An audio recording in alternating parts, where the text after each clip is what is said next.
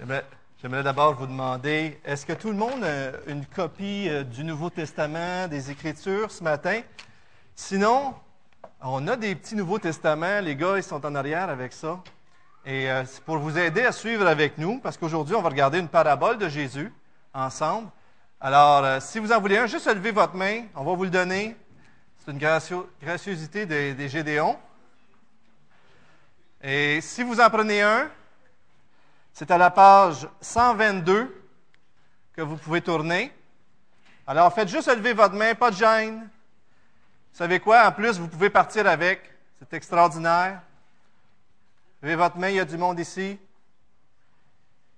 Et euh, c'est toujours plus facile quand on a le texte biblique devant nous. Gênez-vous pas, on en a à l'arrière, il y en a ici en avant.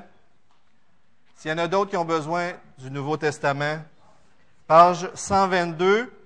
Euh, attendez un petit peu, je me suis trompé. Oh, je me suis trompé. Je m'excuse. C'était la page 119. 119. Et euh, dans Luc, je m'excuse, ouais, pour ceux qui ont leur Bible, c'est dans Luc 15. Oui, oui, c'est un, c'est un petit détail, mais euh, c'est bon de le dire. C'est bon de le dire. Dans Luc 15. Merci beaucoup, Jean-Louis. Et euh, des fois, ce qui est évident, on l'oublie, hein?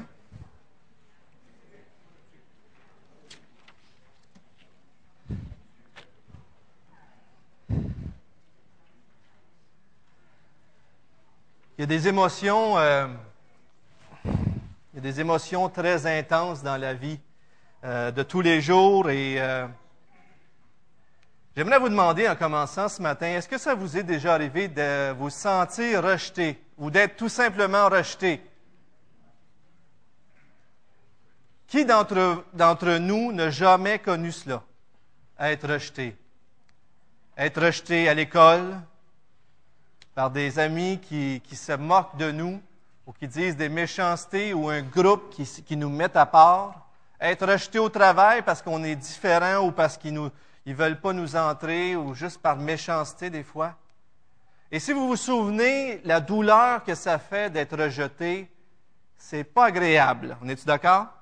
C'est très désagréable. Ça fait mal. C'est comme si on se sent comme traité comme on ne serait rien on sent comme on, est traité comme si on n'avait pas de valeur. On est rejeté.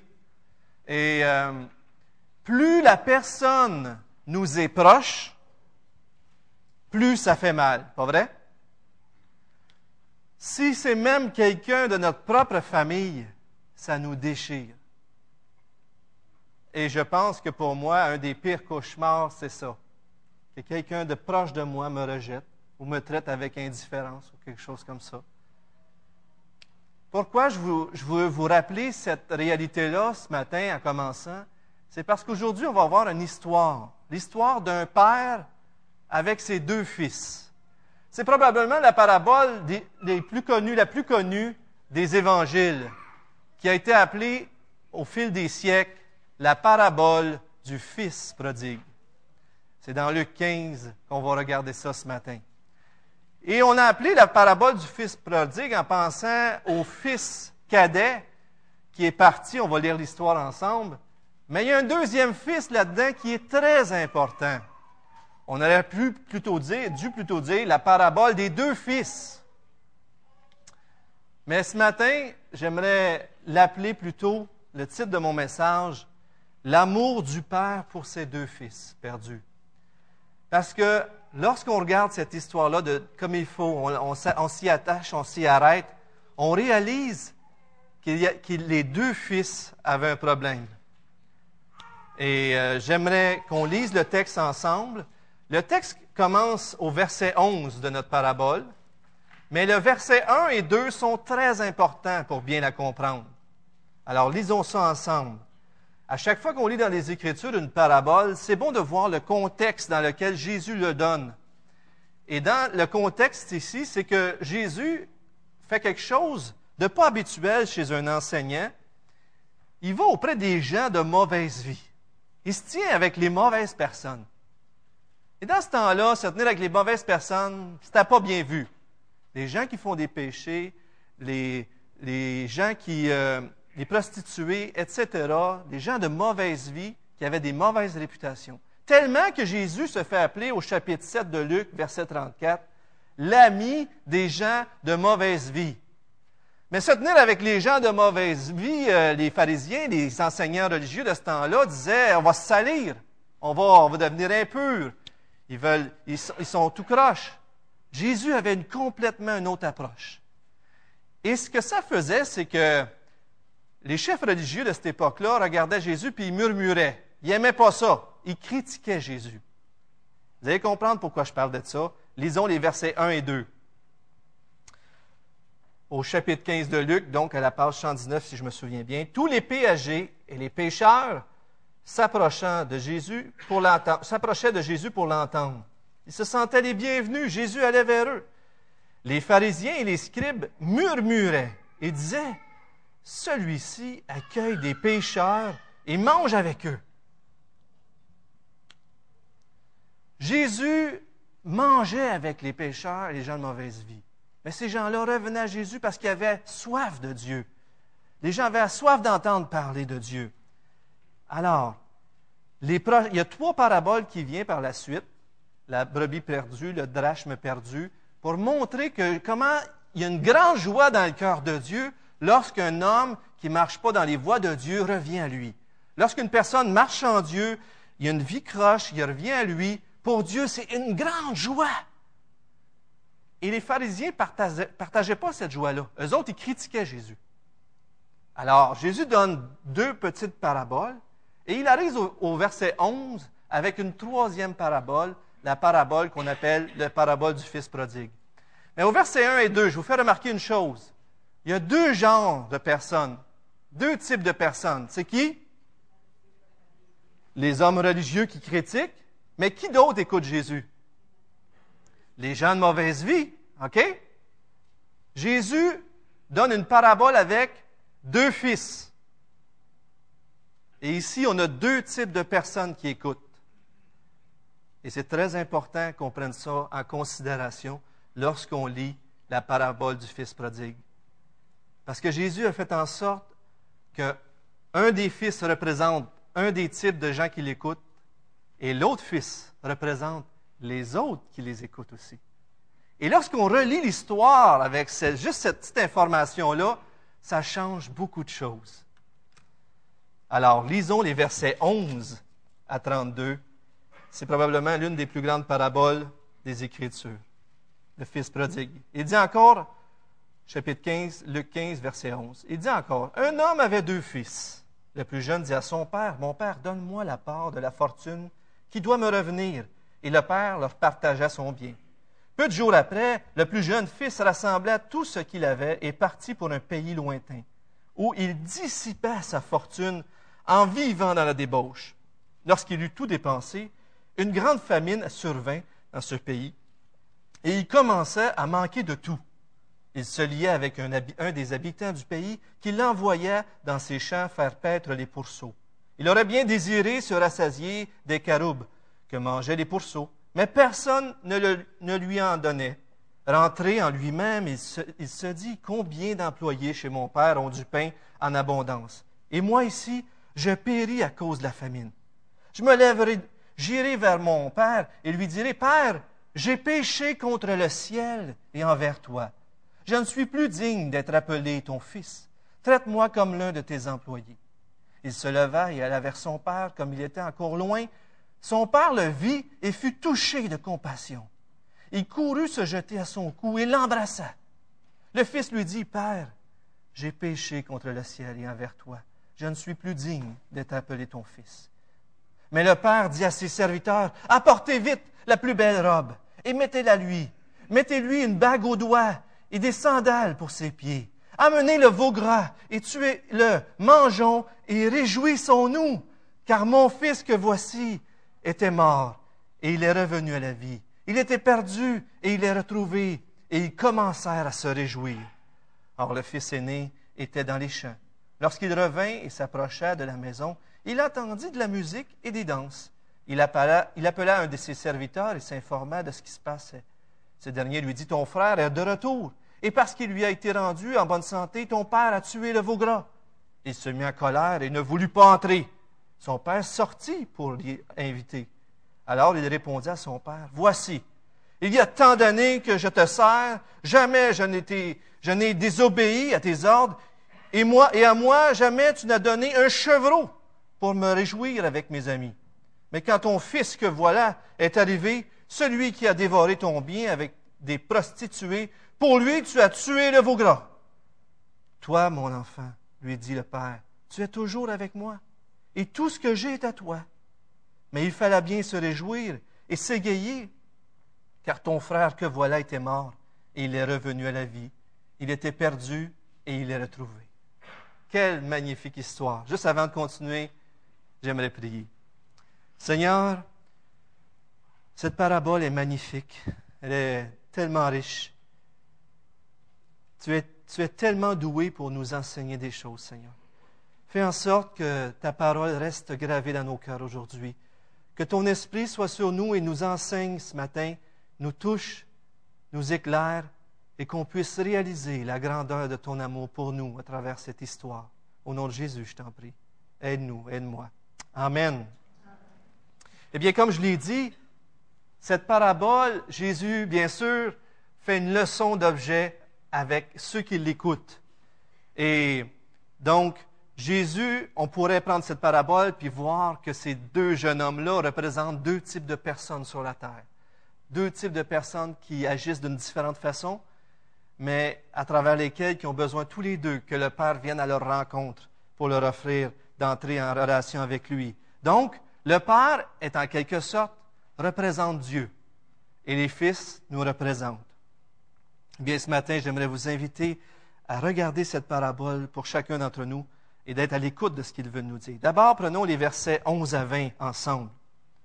Lorsque les auditeurs entendent cette parabole, ils devaient être choqués de ce qui se passe. Un fils demande l'héritage à son père. Quand est-ce qu'on reçoit un héritage? À la mort ou au décès de quelqu'un? On est d'accord là-dessus? Il pouvait arriver des fois qu'un père divise son héritage avant, mais, mais tant qu'il était vivant, il avait la jouissance de ses biens.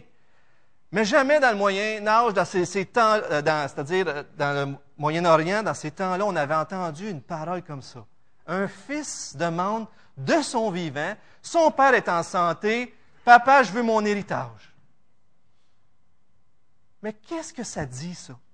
Qu'est-ce que ça communique au père? Pensez-y une seconde je veux ma part d'héritage. Si vous lisez des commentateurs là-dessus, les gens vont vous dire que c'est la même chose que si le fils aurait dit, c'est pas toi qui, m'intéresse, c'est tes biens. Et moi, je veux jouir des biens que je vais, je vais avoir et j'aimerais mieux que tu meurs. C'était comme si le fils cadet désirait la mort de son père. Pensez-y un instant. Le père aurait pu se choquer, le prendre par le bras, le sortir, puis avec des paroles, puis peut-être même des gestes physiques, puis dire Hey, ça marche pas, ça. Il n'y avait aucun droit, le fils, de faire une demande comme ça. Les gens, juste à entendre ça, devaient être choqués. Père, à mes yeux, tu n'as pas de valeur. Je veux ton argent, mais pas toi. Je veux jouir de la vie et de mon autonomie, et pour cela, tu dois mourir, on pourrait dire. Imaginez, tantôt je vous ai demandé, avez-vous déjà senti le rejet? Imaginez la douleur du Père. Imaginez ce rejet-là.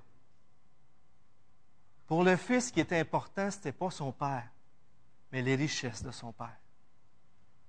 Et le rejet et la honte. Lorsqu'on fait un geste comme ça, il y a une honte qui couvre aussi la famille, qui va aussi vers le Père. Il part, le Fils. Et dans l'histoire, le Fils il ne s'en va pas juste au village. Il rassemble ses biens et il part au loin. Tout comme si ça communiquerait qu'il n'a pas le goût de revenir. Il s'en va au loin, il veut vivre sa vie, et ça, je vais la vivre à ma façon, et je vais jouir de la vie avec mes richesses. Imaginez la douleur du Père. Ça devait être terrible de vivre ça. Mais chose encore incroyable, c'est que le père, plutôt de refuser, l'histoire nous dit que le Père le fait. Le Père donne la part d'héritage à ce fils cadet. Dans ces temps-là, le fils aîné avait droit à une part double. Donc, si vous aviez deux enfants, vous divisiez l'héritage en trois, vous donniez deux parts au fils aîné, et les autres enfants avaient une part. Pour, eux, c'était comme ça. Donc, le père, dans ce temps-là aussi, il avait une idée que notre propriété, on est identifié à notre propriétaire, notre propriété, et lorsque le père a dû peut-être vendre des choses, a dû faire des choses pour donner la part, il a dû souffrir, non seulement le rejet, mais il a souffert. Il se portait préjudice à lui-même en faisant ça. Il portait, il prenait ses, avoirs de sa personne dans un sens et, il donnait ça. Mais le Père le donne. C'est quand même incroyable. Et ce qui est très intéressant dans cette parabole, je le dis tout de suite, mais c'est comme si Jésus est en train de dire, le Père céleste est différent. Souvent, en tant qu'enfant, ici-bas, des fois, on a des pères, ils ne sont pas parfaits. Par la grâce de Dieu, des fois, on a des pères qui font les bonnes choses et on doit toujours être reconnaissant pour nos pères.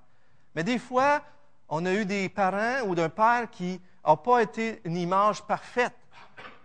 Jésus est en train de dire, regardez mon Père, il est différent. Vous voulez connaître Dieu? Je vais vous le présenter.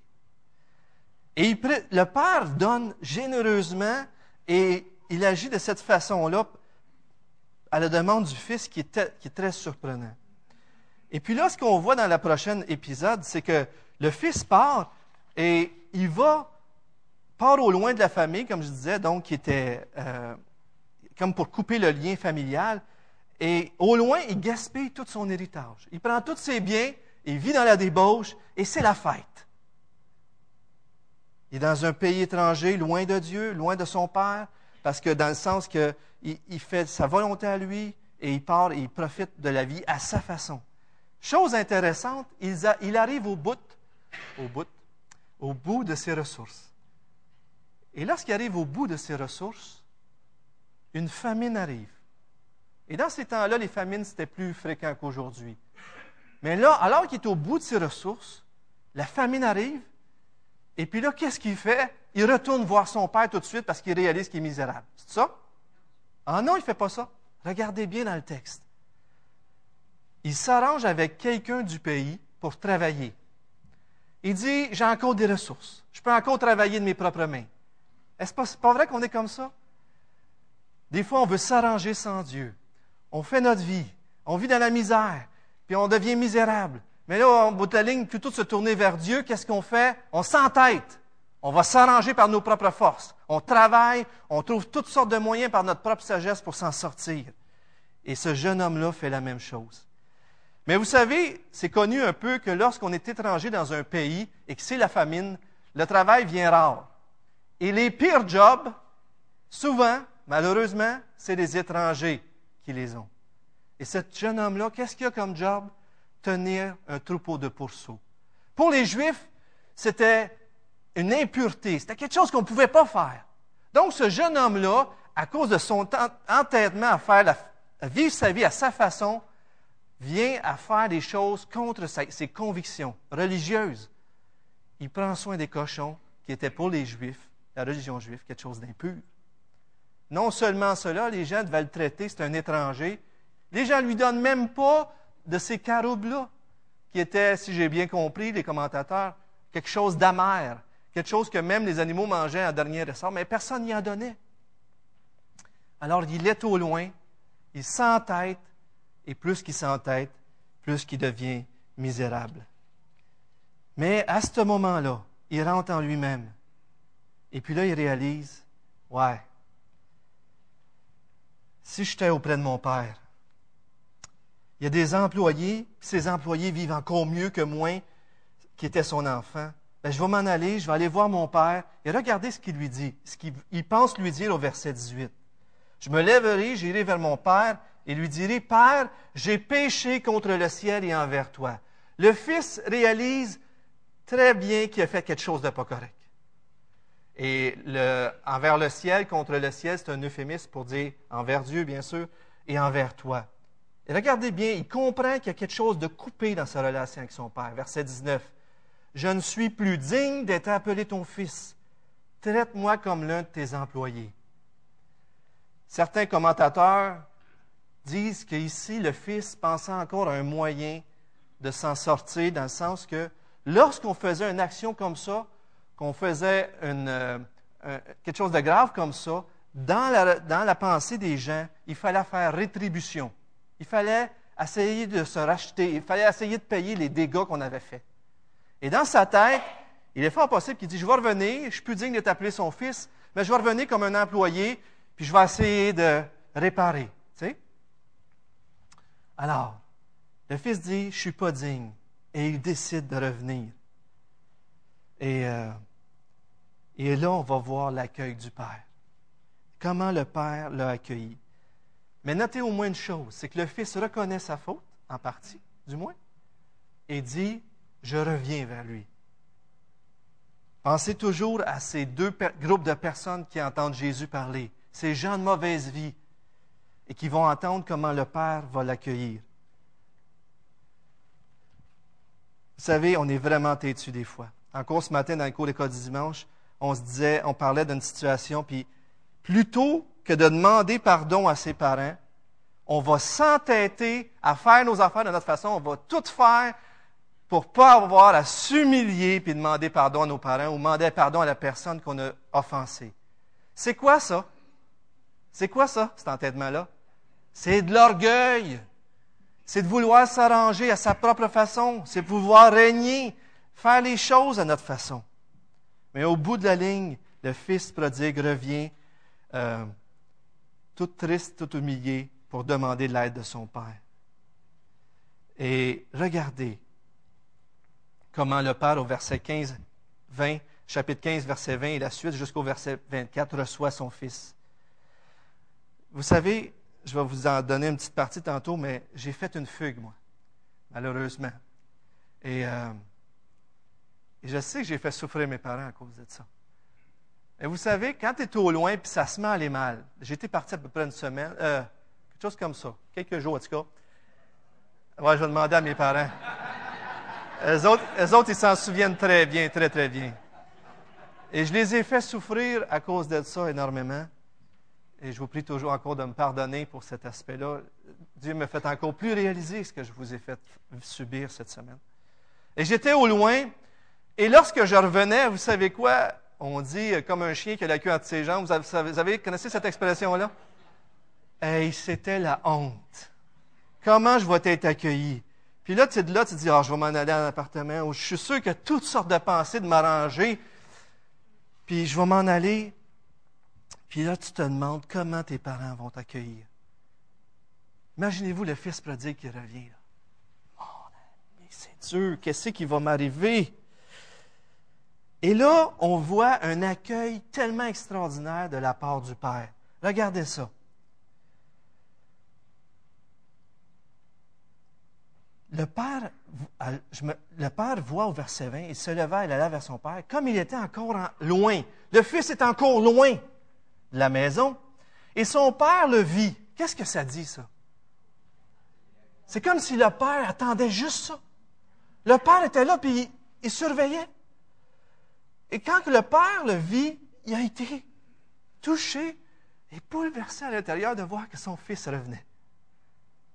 Et, le père fait quelque chose qui ne se faisait pas dans ce temps-là.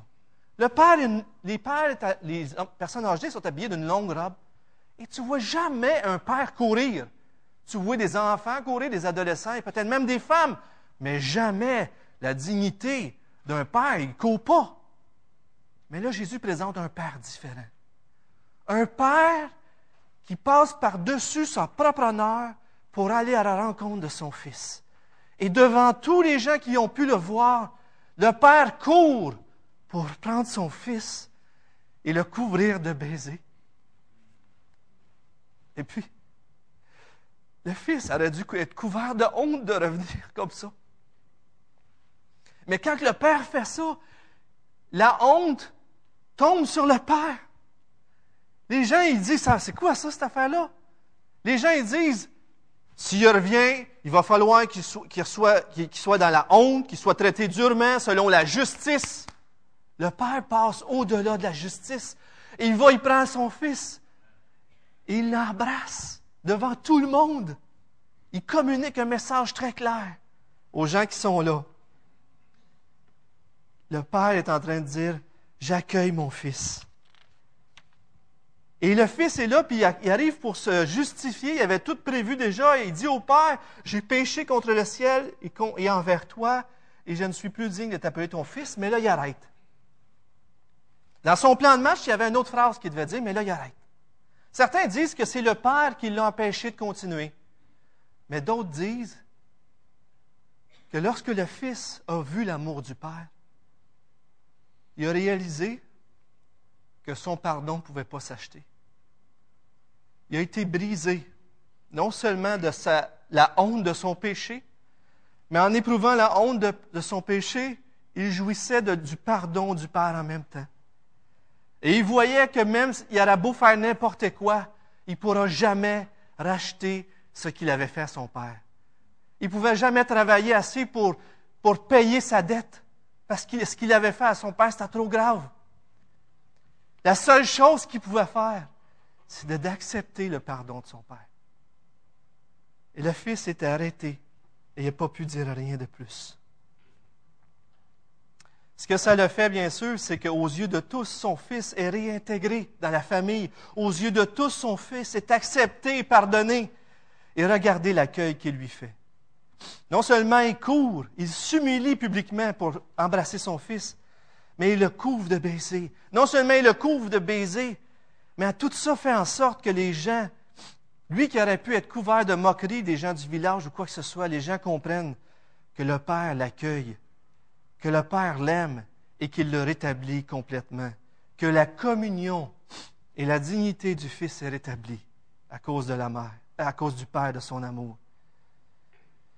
Et euh, le Père porte encore les souffrances pour que son Fils soit rétabli.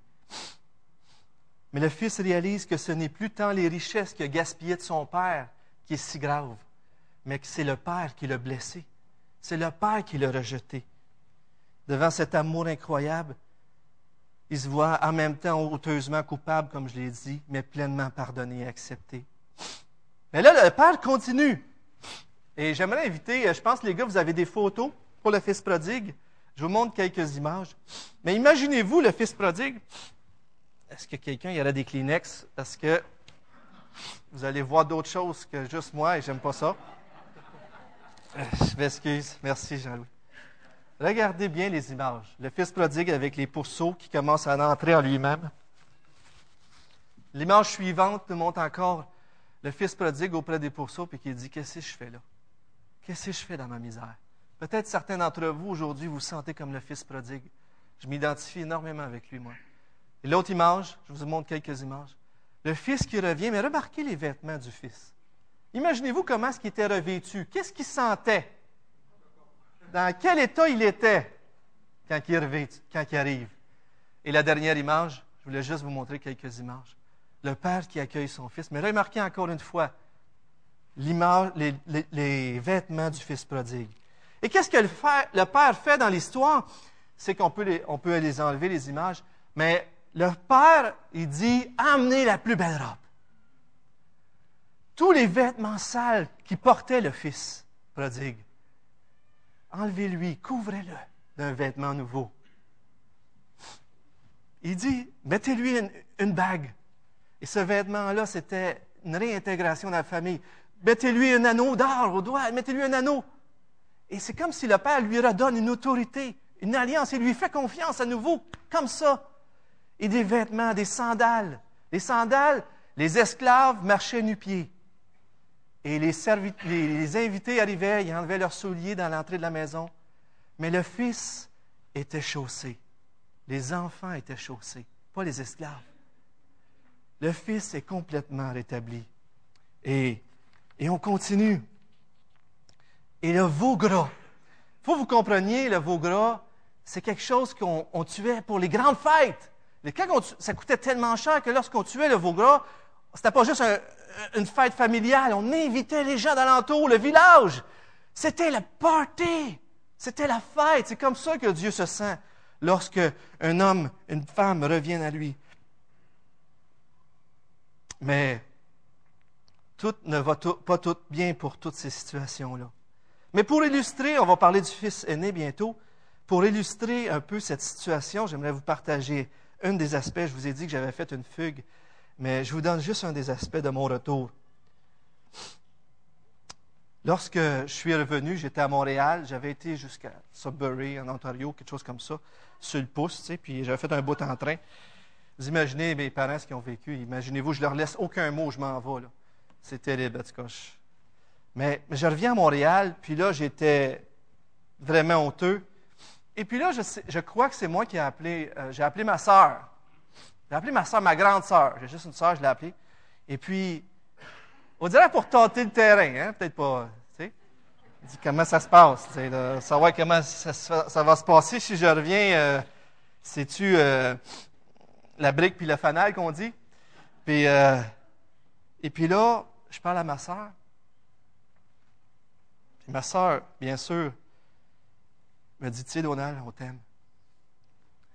Et j'ai été brisé. Quand elle m'a dit ça, elle a dit, on t'aime. Et puis, tu peux revenir ou quelque chose comme ça. C'était tellement extraordinaire d'entendre ça quand tu es honteux, puis que tu as fait plein de bêtises. Et mes parents m'ont accueilli. Ils m'ont aimé, mon père pris soin de moi, il m'a trouvé un travail. Puis, j'ai été intégré dans la famille. Et c'est ce que le Père fait ici. Quand le Fils revient, il ne fait pas plein de reproches. Quand le Fils revient, qu'il a tout dépensé son argent, qu'il a fait une vie tout croche, le Père le couvre de baisers. Et le Fils réalise. Ça ne s'achète pas, ça. Ça ne se paye pas. On ne peut pas gagner ce salut-là eh, imaginez-vous les gens de mauvaise vie qui écoutent à Jésus entendre ça. Revenez. C'est un encouragement. Revenez. Laissez votre mauvaise vie.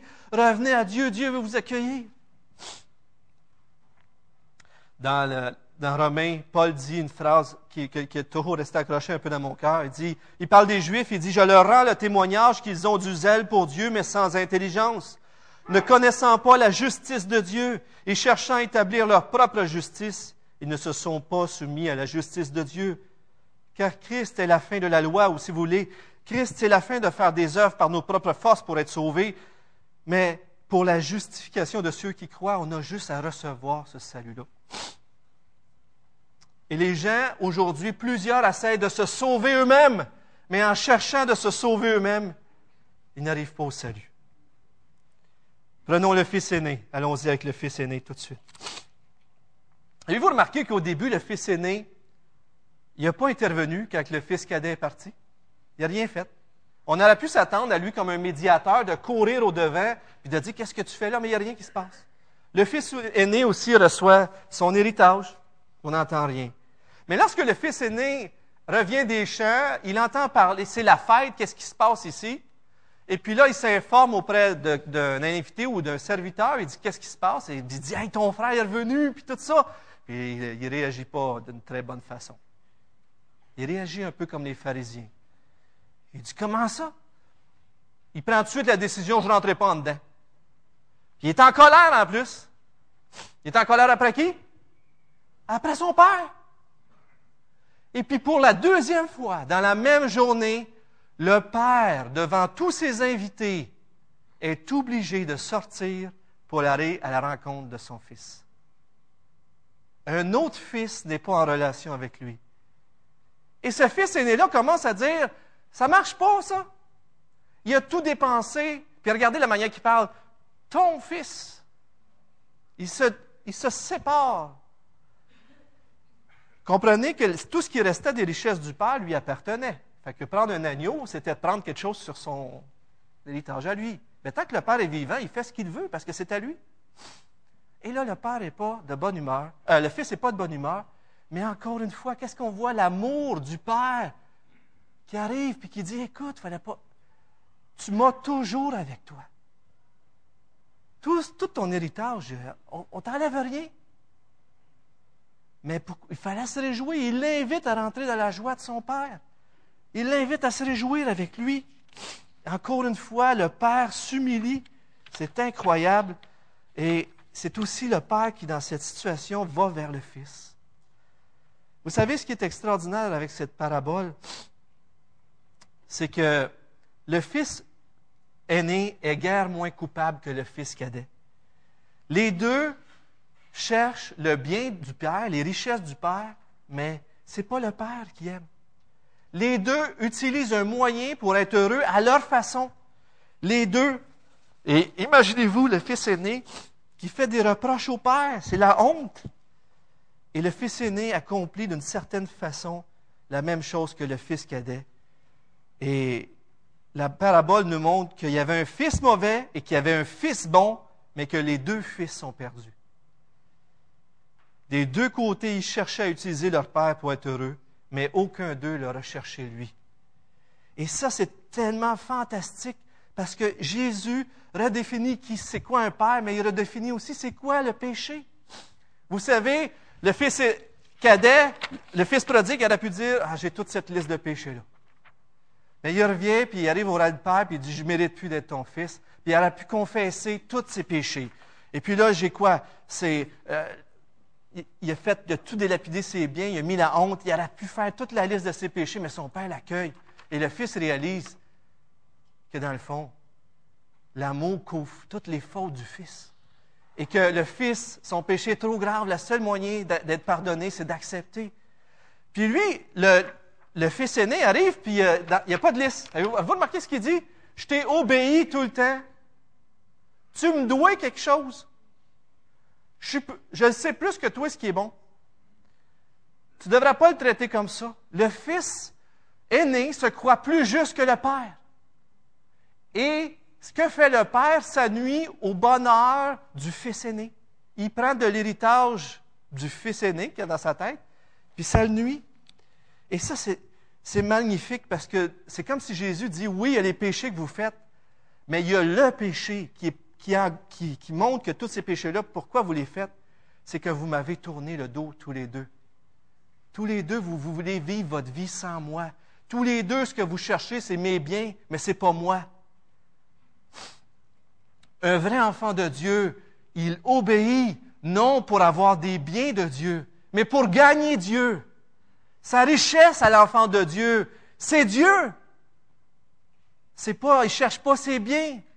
Et là, on réalise que ces pharisiens-là, même s'ils faisaient toute la loi, même s'ils accomplissaient tout plein de belles choses, et on sait que tout le monde commet des péchés, mais même s'ils faisaient tout ça, ils avaient tourné le dos à Dieu. Et c'est ce que, ce que Jésus leur fait réaliser. Oui, tu m'as obéi tout le temps, mais dans le fond, tu m'as tourné le dos. Et toi aussi. Et remarquez la parabole. On ne sait pas ce qui arrive avec le fils aîné. Une autre merveille de Jésus. Dans la parabole, ça l'arrête là. Et c'est comme si Jésus dit, la réponse est entre vos mains. Il dit aux pharisiens, regardez, il y a le fils cadet, le fils prodigue.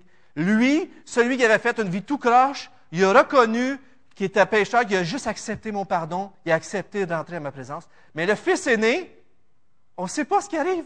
Et de ce qu'on sache, il n'est jamais rentré dans la présence de son Père. Il dit, il nous laisse la réponse. Et la réponse est aussi entre vos mains ce matin. Le Père vient à vous ce matin et vous offre son salut. À qui vous identifiez-vous ce matin? Au Fils prodigue? Au Fils aîné? Vous savez, il y a les gens dans ce monde qui vivent une vie tout à, leur façon, les richesses, par le plaisir, par toutes sortes de choses. On peut les identifier au Fils prodigue. Et il y a les gens qui essayent de manipuler Dieu par la religion. Des fois, il y a des gens qui disent le problème dans le monde, c'est la religion. Mais dans un certain sens, ils ont raison la religion d'homme cherche à gagner leur salut par des œuvres. Jésus est en train de dire ici, je vais vous pardonner, mais je vous invite, la seule façon, c'est d'accepter que vous êtes complètement incapable de le recevoir par vous-même. Le salut est gratuit. Avant que le fils prodigue entre dans la maison du Père, il a été touché par son amour et abandonné l'idée de se racheter. Il a abandonné l'idée de se racheter et il a reçu le pardon gratuit de Dieu et après ça, il a pu jouir de la présence de son Père. Mais aujourd'hui, toi aussi, tu dois réaliser le prix qu'il en a coûté au Père pour établir sa relation avec toi. Il a envoyé son Fils mourir sur la croix. Et tu dois comprendre que tu ne peux rien faire pour gagner ou acheter le salut de Dieu, que tu ne peux que le recevoir. Vous savez, le Père a voulu que le Fils aîné court à la rencontre du Fils, de son, de son frère, et l'accueille. Mais nous, on a un Fils aîné qui a tout reçu en héritage, Jésus-Christ. Et c'est lui qui est venu à notre rencontre, alors qu'on était au loin. C'est à travers lui que le Père vient nous rejoindre aujourd'hui. Et c'est le Fils aîné, Jésus-Christ, le bon Fils aîné. Le mauvais Fils de l'histoire nous fait soupirer après un frère aîné comme Jésus pour être sauvé. Un frère qui nous prend, un frère qui prend la honte à notre place. Et c'est ce que Jésus a fait pour nous. Jésus est l'expression de son amour envers nous. Je termine avec cette histoire. Une histoire que j'ai déjà racontée, mais c'était un prisonnier qui, avait fait plusieurs années en détention. Et l'aumônier vient, un aumônier, un homme religieux, vient lui présenter la bonne nouvelle du salut, la grâce. Il lui parle de la grâce, mais le prisonnier veut rien entendre. Il endurcit son cœur, il se tourne, il tourne le dos. Un an plus tard, ce prisonnier-là, le gouverneur, lui dit qu'il est un homme gracié. Il est pardonné, il peut sortir de prison. Alors l'aumônier était chargé de remettre cette grâce au prisonnier.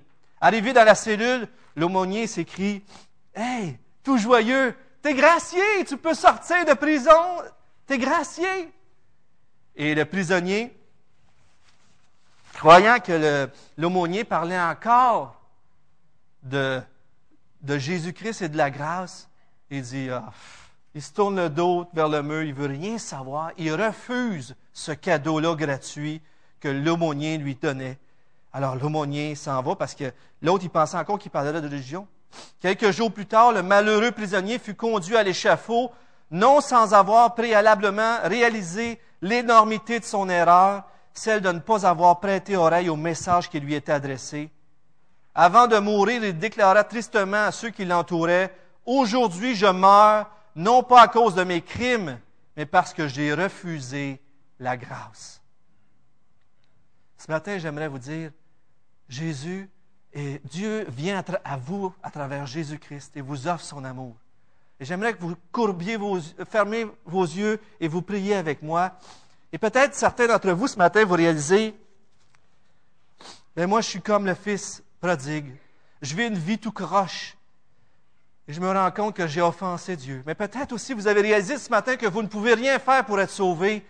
Eh bien, ce matin, mon ami, je t'invite à venir à Jésus et à recevoir son amour. Et peut-être tu t'identifies au fils, aîné. Tu es une personne religieuse, une personne qui paraît bien dans la société morale, mais tu dis, tu as essayé de gagner les, choses du Père à ta façon et que tu as compris ce matin qu'en fin de compte, toi aussi, tu es rebelle parce que c'est toi qui es ton propre sauveur. Tu veux vivre ta vie à ta façon. Eh bien, ce matin, j'aimerais t'inviter, reconnais, reconnais que tu es perdu sans Jésus-Christ. Reconnais que tout ce que tu peux faire, ça ne te donnera pas le salut. Le seul moyen d'être sauvé, c'est en acceptant le pardon de Jésus-Christ, que Jésus sur la croix a payé pour tes péchés. Je, vous invite à prier avec moi. Si vous êtes ce matin de ces gens, donnez votre vie à Dieu. Recevez, recevoir comme un cadeau gratuit que Jésus vous a pardonné. Eh bien, Seigneur, priez avec moi cette prière. Seigneur, ce matin, je reconnais que non seulement j'ai péché, mais en plus, je t'ai tourné le dos. Et j'ai essayé par moi-même de me sauver. Mais aujourd'hui, je comprends que le moyen d'être sauvé, ce n'est pas par mes propres forces. Et je reconnais aujourd'hui que c'est ta personne que j'ai offensée. Ce n'est pas juste que j'ai fait des péchés moraux pas corrects, mais que c'est toi que j'ai rejeté en faisant ça. Et aujourd'hui, je veux que ce soit toi qui devienne mon trésor.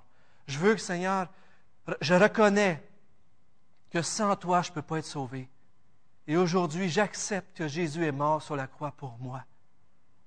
Je te demande de venir me sauver, de me transformer, Maintenant, j'abandonne ma vie sans toi.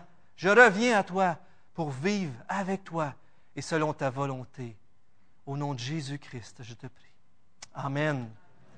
Si vous avez fait cette prière ce matin, je vous invite à ne pas garder ça pour vous, mais à venir vers les gens qui sont sur les photos à l'arrière ou des chrétiens avec qui vous êtes venus, mais à le partager.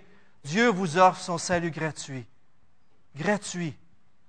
Ne soyez pas le fils. Si vous êtes le fils aîné ou le fils cadet, les deux solutions sont la même chose. Le Père est venu vers vous pour vous permettre d'entrer en relation avec lui.